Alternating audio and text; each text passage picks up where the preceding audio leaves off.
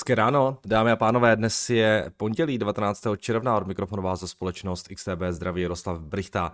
Tak eh, máme za sebou další úspěšný týden, eh, S&P 500 roste už vlastně pátým týdnem v řadě, ehm, s tím, že ten růst v tom minulém týdnu na S&P 2,58%, na Nasdaqu dokonce 3,25% a docela pěkně nám v tom minulém týdnu rostly také ty evropské indexy, kde řada z nich rostla o více než 2%. Eh, ty témata z toho minulého týdne určitě eh, americká inflace, která pozvolna eh, klesá, ale možná neklesá tak rychle, jak by si určitě americká centrální banka přála. Měli jsme tam zasedání Fedu, zasedání Evropské centrální banky, měli jsme tam poměrně silný opětovný růst těch hlavně technologií a všemožných firm, které nejsou zrovna úplně jako mašinou na hotovost, ale jsou také populární mezi retailovými obchodníky, vys třeba Nikola nebo ta, ta Virgin Galactic, ten šílený price, move, price movement v tom během té páteční sánce. Uh, jo, takže o tom, že se na trhy vrací investiční nějaký apetit, uh, konec konců i svědčí uh, to vel, úspěšné IPO, uh, sítě restaurací Kava, uh, která se po 100% růstu z té upisovací ceny začala prodávat na, 9, na 9 násobku tržeb. Takže jestli to takhle chvilku vydrží, tak pravděpodobně začnou se znova objevovat i IPO na trzích po delší době. Samozřejmě eh, všichni tak trošku čekají na ten ARM hlavně, ten, to by bylo epické IPO, kdyby to udělali nějak brzy v tomhle prostředí, kde navíc ještě to AI a vůbec ty semiconductory jsou velmi populární. Ale je prostě zjevné, že ty trhy jsou eh, ve velmi jako dobrém rozpoložení a uvidíme, jak dlouho to vydrží, protože, už to tady opakuju moc krát, ale samozřejmě ta rizika nejsou úplně eh, za námi a hlavně bude velice zajímavé sledovat, jakým způsobem se ta ekonomika vypořádá eh, s tou vyšší úroveň úrokových sazeb. Eh, sektorově to vypadalo v minulém týdnu následovně, v podstatě žádný se sektorů nám nějak úplně nevymykal. Všechny rostly, Nejvíce rostly uh, technologie a tohle to je co? Tohle jsou materiály, ty přidávali přes 3%, jinak se to tak nějak vešlo do toho procenta až dvou. Takže tady nic úplně nevybočoval. A co se týče ještě jednotlivých sektorů v rámci těchto těch sektorů, tak se třeba hodně dařilo cestovnímu ruchu.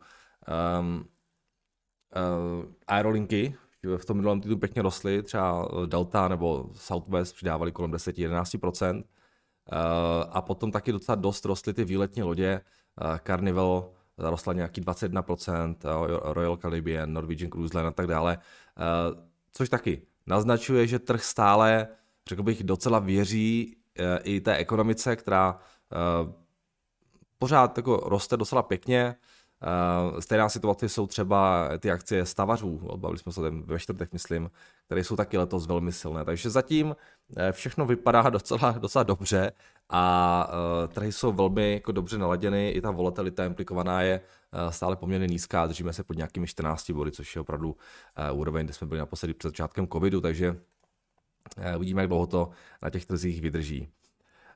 Um, v tom minulém týdnu jsme měli teda zasedání americké a evropské centrální banky.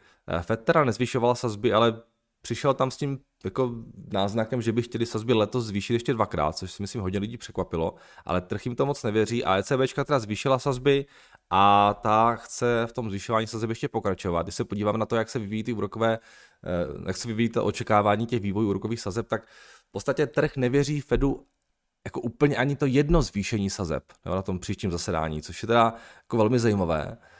Zase ten Fed jako výrazně podstřeluje, nebo jo, to, co říká Fed, protože, nebo není to zatím úplně výrazně, ale prostě Fed říká dvojité zvýšení sazeb a eh, my tady máme, my tady máme pouze uh, zvýšení sazeb, nevěří, ne, nevěříme ani jedno, jo. A potom, co se, potom, co se týče té Evropské centrální banky, potom, co se týče té Evropské centrální banky, tak eh, tam se teda počítá minimálně s jedním zvýšením sazeb v rámci teda, nebo tak, takhle, ECBčka zatím jako signalizuje, že chce s tím růstem sazeb pokračovat. Každopádně trh tam počítá s jedním až s dvojitým zvýšením úrokových sazeb, takže ty sazby pravděpodobně dál porostou.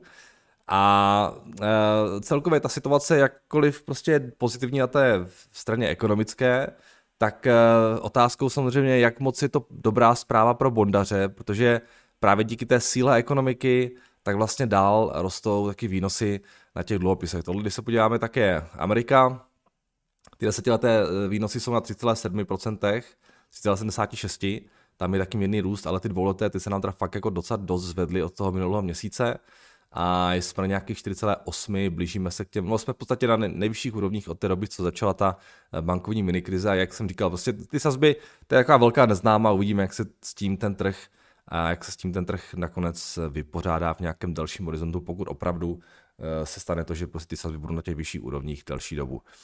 No, Uh, takže tolik asi k tomu minulému týdnu. Uh, co se toho nového týdne týče, tak uh, na data to samozřejmě nebude tak úplně divoké jako v tom minulém, ale pořád tam máme pár zajímavých věc, věcí.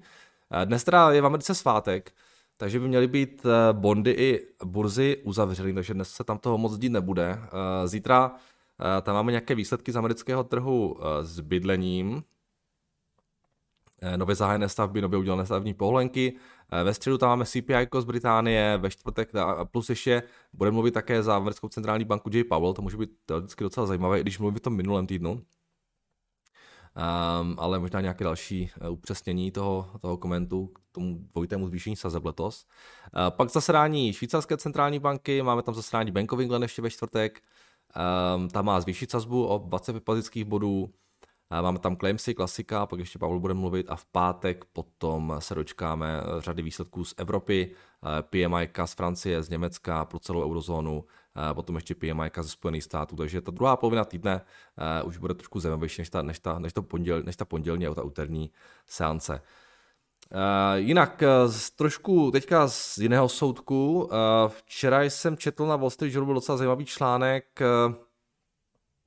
o tom, že prý až třetina zimní pšenice v USA nebude sklizena, eh, protože to prý kvůli velkému suchu není ekonomické. My se tady o komoditách zase až tak často nebavíme, paděm tohle bylo docela zajímavé, protože údajně takhle velké procento jako naposledy američtí farmáři nechali ledem někdy v roce 1917. Eh, řada farmářů prý mluví o tom, že je to jejich nejhorší sklizeň v historii a tohle samozřejmě jenom přidává eh, na těch rizicích spojených s ruskou invazí na Ukrajině a teď samozřejmě i s tím odpálením té ukrajinské přehrady, které má být prý výrazně, jako, které má prý výrazně zkomplikovat zemědělství na tom jihu Ukrajiny, eh, která samozřejmě patří mezi jako nejvyšší producenty pšenice na světě.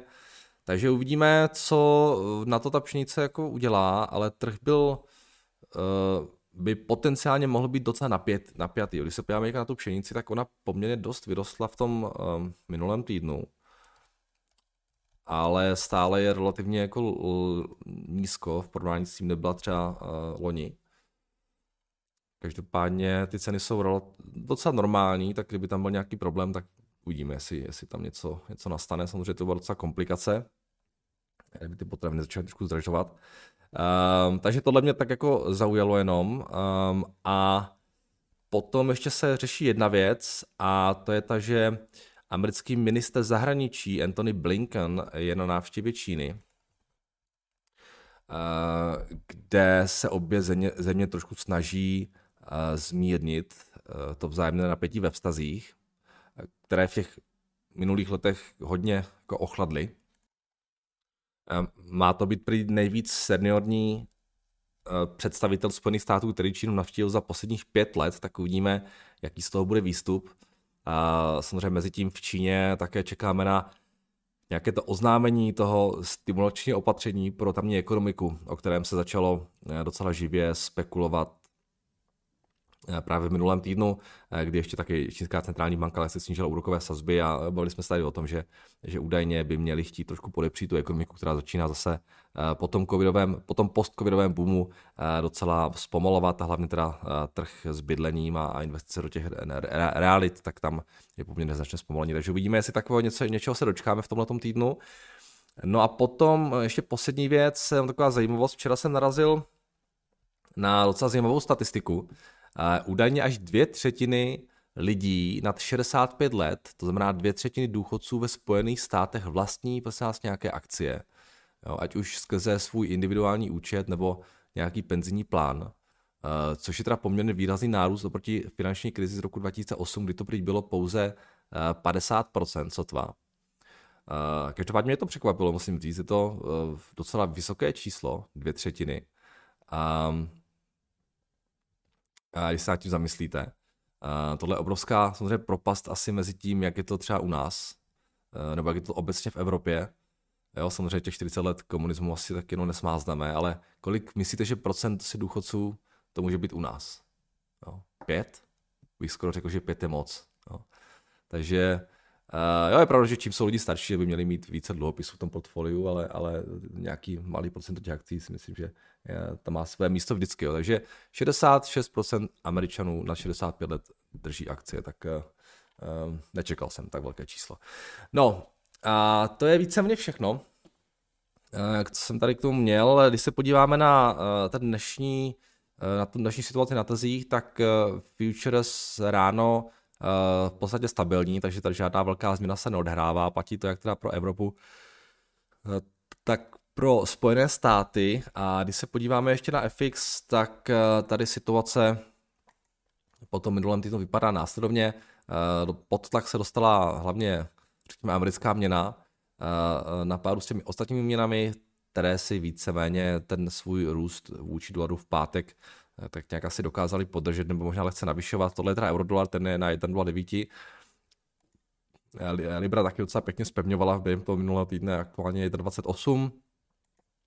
Eh, Japonec ten byl jeden z těch mála který vůči, jenu, teda vůči, dolaru ztrácel. Tady jsme už nějaký 141, ale byl to obecně odliv od těch, jako rizik, od těch bezpečných přístavů v tom minulém týdnu. Jo. S tím, jak ta implikovaná volatilita byla taky nižší a ty, ty rostou, tak tyhle ty tradiční bezpečný přístavy, jako je Japonec, jako je americký dolar, tak trošku ztráceli. Kanaděn v tom minulém týdnu taky eh, docela pěkně spevňoval vůči americkému dolaru, Australan silnější, Novozelandian taky silnější, celý ten týden prostě rostl. Eh, Kačka nám taky dokázala spevnit z nějaký 21,70. No a ten zbytek, eh, zlato se relativně drží, 1956, stříbro taky do strany, ropa kolem 70 dolarů za barel, poměrně stabilní a tohle jsou ty indexy, které, které vesele rostou. S&P 500 už se přehoupl na 4400 dolarů, uh, DAX nám taky trošku zvedá, 16400, uh, Bitcoin do strany 26300, Ethereum, Ethereum plus minus taky. No, nějaká, nějaký propad během to minulé týdnu, ale pak jsme se zase vrátili zpátky, takže aktuálně nějakých 1718 dolarů za kus. No, Uh, vše a pojďme se podívat na vaše dotazy, které jste mi tady zanechali pod mým pátečním videem. Tak. Ahoj Jardo, nedělal jsi někdy analýzu sektoru společností poskytujících FSRU, plovoucí terminály na LNG? Po případě mohl by si se podívat na společnost Excellence Energy, jedná se o jednoho z lídrů v sektoru. Neznám je a nedíval jsem se na ně nějak více. Každopádně typnul bych si, že se jim asi teďka docela daří, protože těch terminálů bylo přistaveno v Evropě, mám pocit docela dost, ticker EE říkáte. Excellence Energy. To jsou ty plovoucí, to jsou ty lodě. A které teda slouží jako terminál, pokládám. A tihle ti teda mají market cap nějaký 2,1, IVčko je nějak 3,7 a dělávají nějakých 40 milionů, čeká se 129, což není úplně málo, není úplně jako moc a takhle na první pohled mi to nepřijde nějak úplně super levné, ale z nějakého důvodu ten trh je naceňuje na docela vysoký multiple, tak uh, asi k tomu má dobrý důvod, ale, ale nevím, nevím. Každopádně dělali IPO asi nedávno. Kažte.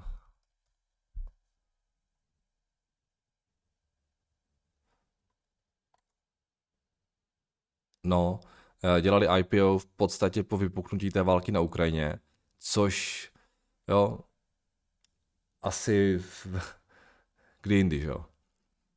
Takže jo, pravděpodobně rádi, rádi prodávali akcie za ty ceny, což možná naznačuje, že se to trošku chtěli třeba zbavit. Nevím, nepřijde mi to úplně levné. Takhle na první pohled, ale moc tam nerozumím tomu segmentu, takže. Uh, jdeme dál. Tak, uh, ahoj, dlhšie jsem nepozeral kanál, chcem se opýtat, ako teraz vidíš spolu populárné stoky Palantir a Upstart. Odpredáváš něčeho, případně kde vidíš u jich férovou hodnotu v současných pro, uh, poměrech? Přecházíme bullrunom, avšak myslím si, že len dočasným. Uh, chtěl bych som počuť tvůj názor na aktuální rast trhu, nakoľko je udržitelný. Uh, Upstart jsem prodal, ale to nemá nic společného s tím bullrunem, to jsem prodal prostě proto, že uh, jsem zjistil, že mu nerozumím tak moc, jak jsem si myslel, že, že, mu roz, že, jsem, že jsem si myslel, že mu rozumím.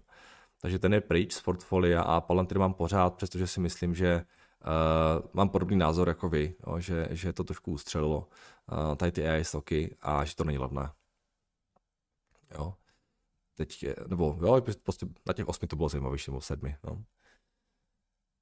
Um, to, což neznamená, že to samozřejmě nemůže ještě výš, protože uh, víme, jak to chodí s tady těma uh, bublinoidníma uh, tématama a um, no, nemusím být ještě na konci, ale, ale uh, určitě bych to teďka jako nechtěl nějak přikupovat. Jo. Pokud, mě, za mě se tam ty čísla zase nějak jako úplně dramaticky nezměnila proti tomu minulému roku. Jo, já si pořád myslím, že je to skvělá firma, ale prostě samozřejmě jako za 7 dolarů to bylo mnohem skvělejší. tak, uh, Tak, eh, tady ještě to Virgin Galactic mi komentujete, jak jsem řekl, jak jsem řešil tu Nikolu, tak Virgin včera rostl 40, teda v pátek rostl 45%, ale pak to zase spadlo. Uh, Dobrý, Nado, chtěl bych, se, chtěl bych vás požádat, zda byste se nemohl podívat na společnost Gaussin, ticker Algau. Je to společnost, která se zabývá elektromobilitou, autonomním řízením. V roce 2023 se stal většinovým akcionářem česká společnost CSG. Zkuste nám tomu napsat trošku víc něco, jo? proč zrovna tady tyhle co přesně dělají, jako mají konkurenční výhodu, co není zajímavého. Jo? Trošku se rozepsal o té firmě. Není to jenom pro mě a pro vás, ale je to i pro ostatní. Tak, eh, když teda říká multiple, myslíte tím price earnings nebo něco přesně? Uh, nejenom price earnings, ale více mě se bavíme o těch násobcích, jo? ať už to může být třeba eh, i víčko versus earnings, nebo, nebo dluh, nebo price sales, price book. Jo, může to být více věcí, ale většinou to je ten price earnings a většinou, když je něco vysoké, tak i ty ostatní jsou vysoké. Jo, takže, takže ty násobky těch jedno, takové, jo, ty tradiční, které se, které se hodně sledují. Tak to je teda všechno z YouTube a pojďme ještě na vaše dotazy. Eh, kdybych měl mít taky pár věcí od vás. Tak, dobrý den, pane Brichta. Eh, chtěl bych se zeptat na společnost Hymans. Tuším, že jste říkal, že je to jedna z vašich větších pozic. Chtěl bych se zeptat, jakou, jakou vizi u společnosti máte.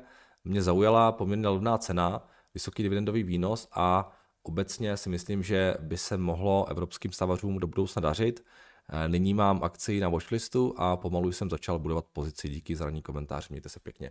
Eh, já jsem tu pozici začal budovat někdy 2020, 2021, když eh, všechno ostatní bylo Eh, docela drahé a já jsem jako trošku více zatěžoval to své portfolio jakým těma value věcma a tohle je v podstatě jediná jako value akcie, která mi v tom portfoliu zbyla, potom co jsem eh, ostatní pozice podala v tom roce 2021, potom 2022 jsem začal nakupovat hodně ty růstové akcie, nějaké prostě trošku, trošku jiné.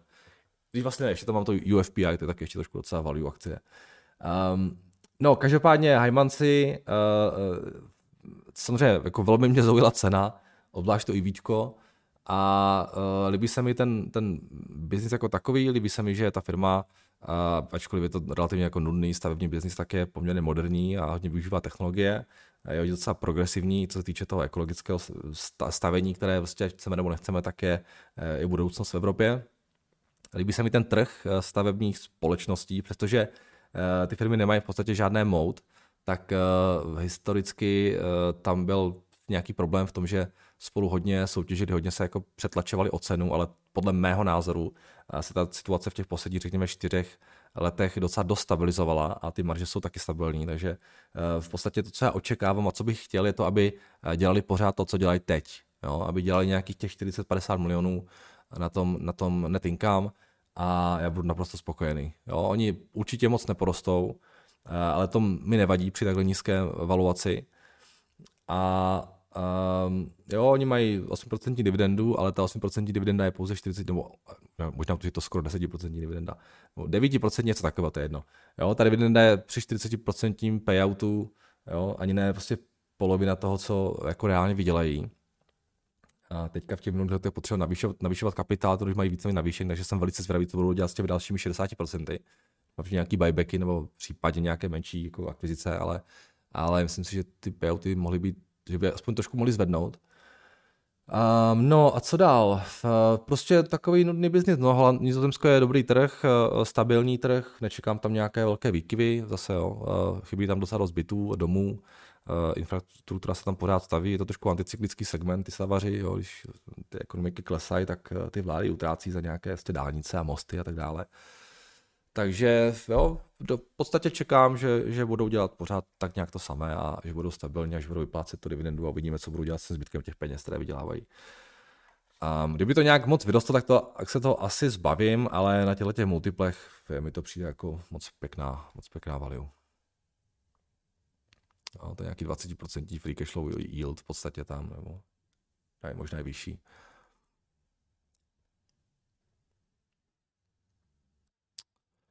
Tak, a jdeme dál. Emanuel. Dobrý den, prosím vás, existuje nějaký index nebo ucelený seznam třeba 10 až 20 firm těsně pod hranicí S&P 500, řekněme tedy firmy s výkonem 501 až 520 v ekonomice. Říkal jsem si, že tyto firmy by byly ideální k hlubšímu prostudování, ideální pro hledání dlouhodobé investice. A možná zajímavý nápad, každopádně já o nějakém takovém indexu nevím. Um, nevím teda, jak těch 20, další 20 firm je kandidátem na zařazení do S&P 500. Zkuste googlit, určitě něco zajímavého najdete, ale, ale já bohužel neznám tohle. Tak, když, ahoj Jardo, máš nějaké nové informace o Dish? Eh, co sleduji, tak je to klasika, to znamená, že když to klesá, všude píší, jak mají problém při stavbě 5G sítě, eh, velký dluh a zbytek sítě, co mají dostavět, bude v těch nejhorších podmínkách krajiny. A když to stoupá, tak zase píší, jak je to pod podfinancované a skrytá příležitost. Teď mě ale v pátek překvapilo, že se protočilo 79 milionů akcí a průměr je cirka 12 milionů. Jde se podívat, jak vypadá s tím jejich dluhem. Ty pády, kdy se kdy je o nich nějaká špatná informace, jsou docela drsné a prvního se mají ukázat kvartální výsledky. Typuješ, že to již dokázali nějak otočit, nebo jak to vidíš, díky za názor. A když je zatím vlastně nic úplně zásadního, teď dokázali splnit ten deadline uh, pro FCC uh, uh, uh, na, na FTC, uh, na, na nebo FCC, no to je jedno, na to 70% pokrytí v USA, tak to možná byl ten důvod toho těch vyšších objemů, to bylo myslím 15. to udělali. Uh, každopádně uh, zase na druhou stranu to není nic překvapivého, to už říkali další dobu, že to splní, takže jo, tam jako žádné překvapení podle mě se nekonalo. A co se týče toho, tak koncem roku oni by měli tu síť eh, začít postupně rozjíždět, ale zase není to nic slavného, plus eh, ta dostavba taky bude pokračovat samozřejmě, takže se potřebují nějak financovat. Eh, mají čas, myslím, že do příštího března, kdy budou muset přerolovat ten konvertibilní dluh za miliardu dolarů. Do té doby prostě potřebují nějak, nějaké dobré zprávy, jo? potřebují které, nějaké dobré zprávy, které by umožnily to nějak přerolovat rozumně za nějaký rozumný úrok, případně potřebují třeba navázat nějaké, nějaké partnerství s někým, aby trošku eh, přesvědčili trh, že to budou schopni rozjet a ufinancovat. Samozřejmě taky bude záležet na tom, jak se za ten rok budou vyvíjet ty, ty podmínky na tom, na tom uh, dluhovém trhu. Jo, uh, že jo, ty, ty sazby jsou teď vysoké, pokud by to trošku kleslo, tak by to taky třeba mohlo to trošku pomoct. Jo, ten trh jim prostě moc nevěří. Eh, že to budou schopni rozjet, eh, přestože třeba ta síť může být dobrá, tak samozřejmě prodej, jo, nebo nějakým způsobem jako její marketing může stát spoustu peněz, samozřejmě už jsou kolují nějaké fámy o tom, že by to mohli dělat s tím Amazonem a tak dále, uvidíme, jo. Uvidíme, um, s čím přijdou, chce to čas, uh, jo, jsou každopádně na tenkém ledě a ten trh jim prostě moc nedůvěřuje, že, protože mají pro, problémy s likviditou hlavně. Jo. Oni jsou jako solventní, ale nejsou úplně likvidní.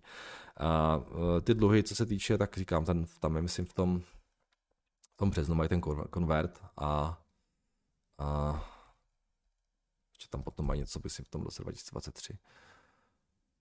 Tak už, když.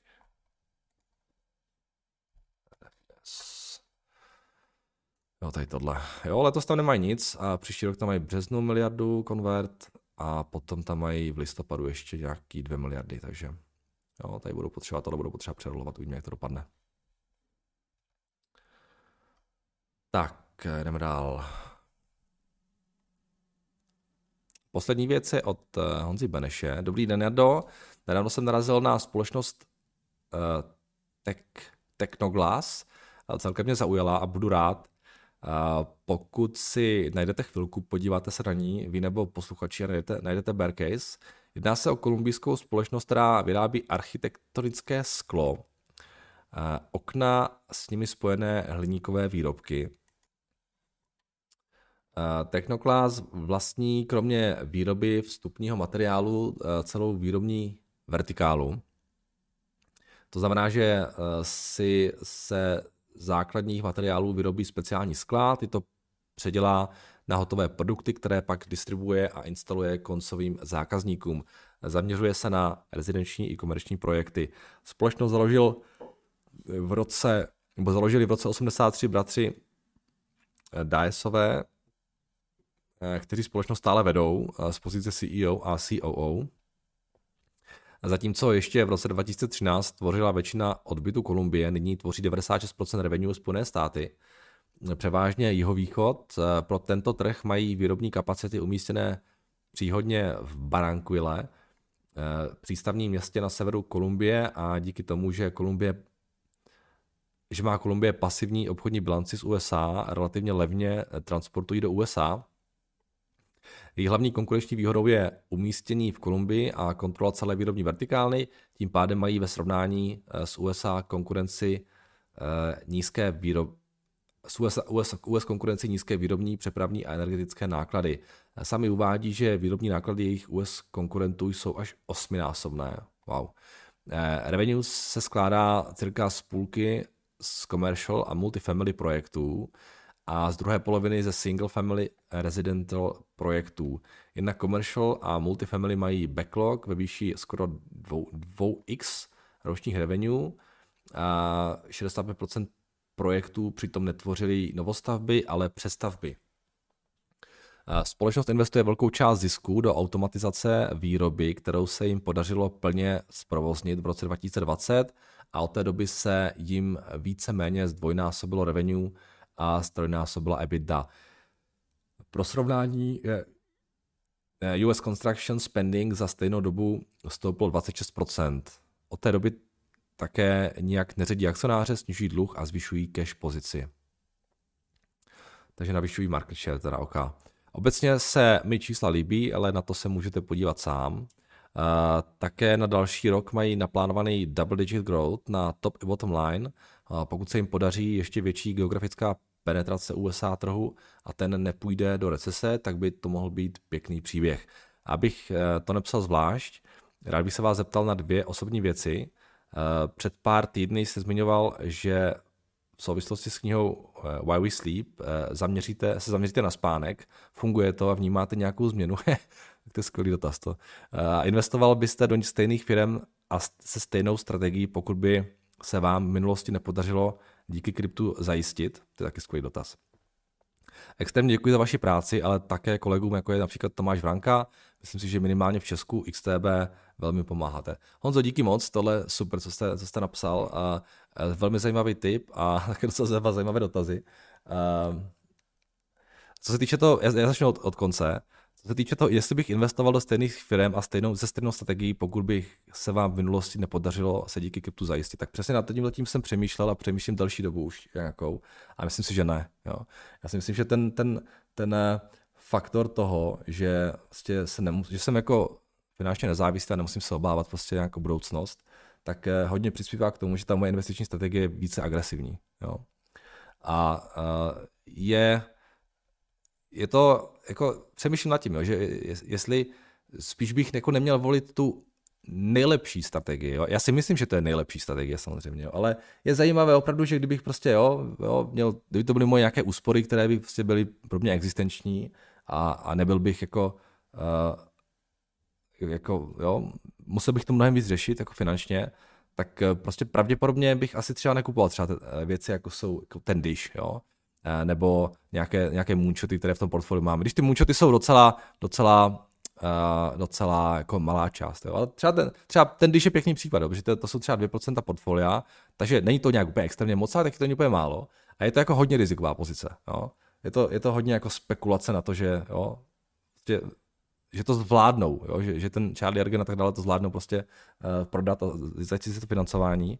Ale není to jakoby úplně taková jako typická pozice, kterou bych asi měl, pokud bych prostě víc řešil uh, ty peníze. Já si myslím, že kdybych, kdybych uh, nebyl zajištěný a nebyl vlastně nějak jako nezávislý, tak bych pravděpodobně více kupoval takové ty stabilní compoundry. Jo?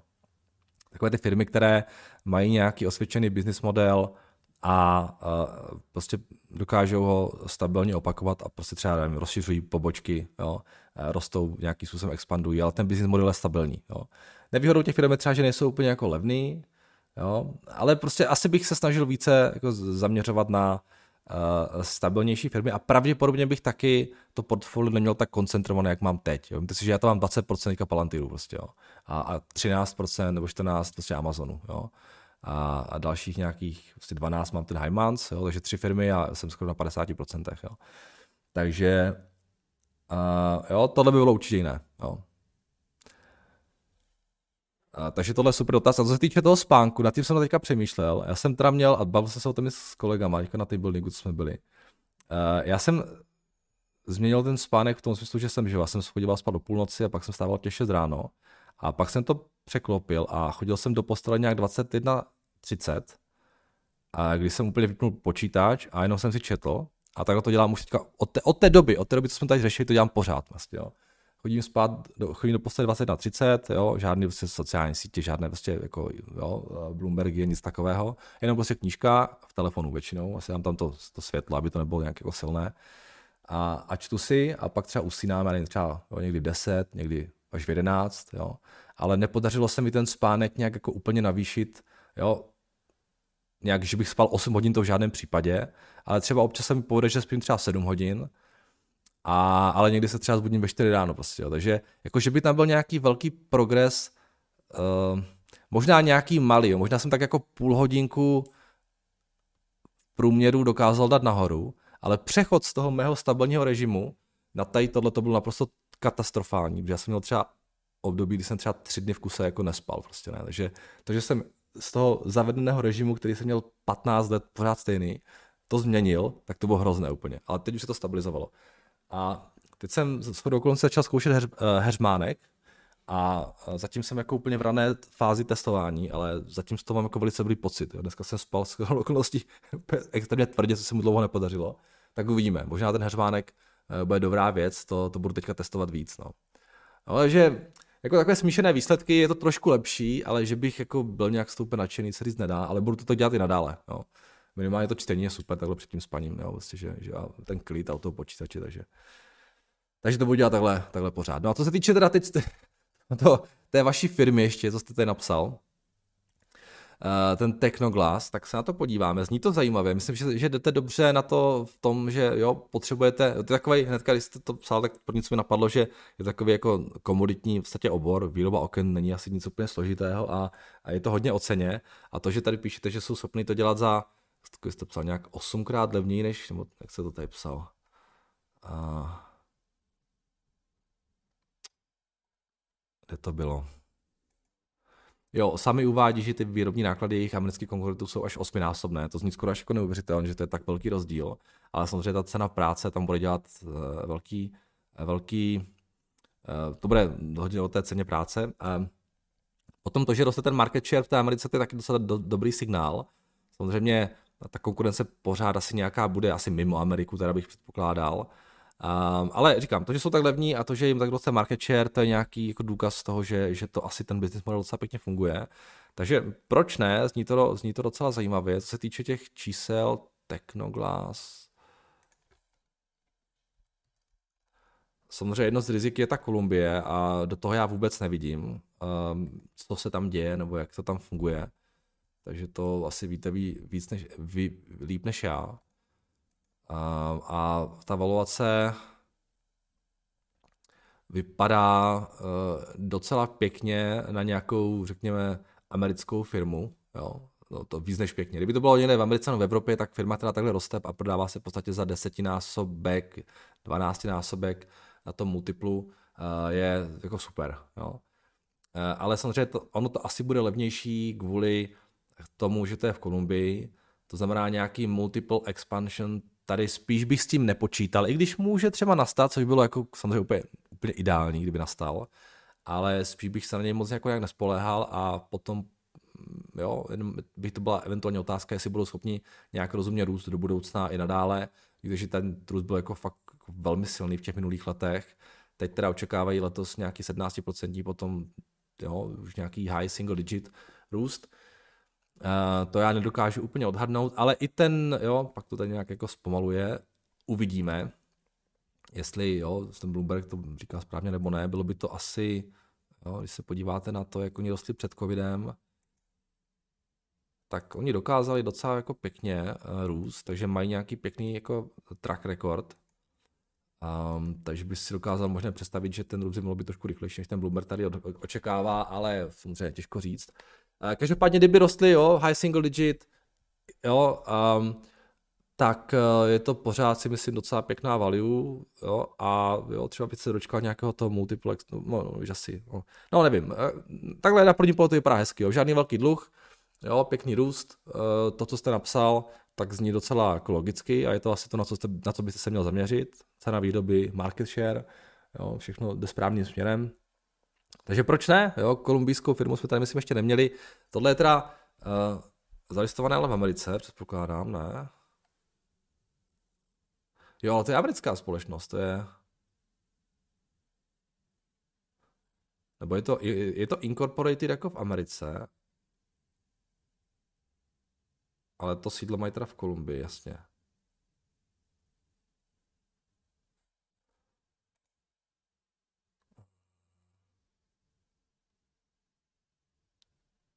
No nevím, to bych se musel ještě, ještě podívat. Každopádně, um, jo, tady to bylo issue info. Jo, ne, Incorporated je to na Kajmanských ostrovech, jo, vlastně. Takže to je kajmanská společnost. A v té, v té Kolumbii prostě mají všechno tu výrobu a tak dále. Dobrý. No, nevypadá to, nevypadá to špatně, ta akce zdá se taky, nevypadá úplně špatně, roste hezky. Za poslední rok z nějakých 20 na 47. Takže proč ne? Proč ne? Jo, možná trošku něco v té konkurenci zjistit, jestli třeba tam někdo někde v té Jižní Americe, nějaké Mexiko a tak dále, jestli tam jo, není taky nějaký konkurent. Oni asi jsou výrazně levní proti Americe, ale asi nebudou tak jako levní proti eh, tomu zbytku třeba to, té Ameriky latinské, ale eh, tam nevím, jak je to, jak je to s konkurencí, takže možná k tomu musí něco zjistit, ale uh, zase je moc pěkné, co jste psal, jo, že to jsou nějací bratři, kteří to založili a pořád to vedou, to je, to je taky super věc. Jo. Takže zní to hezky, zní to hezky, uh, možná se na ně uh, taky mrknu tak pro zajímavost. Tak jo, super, díky za všechny tři dotazy. A to je všechno. To je všechno, takže se uslyšíme opět až zítra. Mějte se krásně a naslyšenou.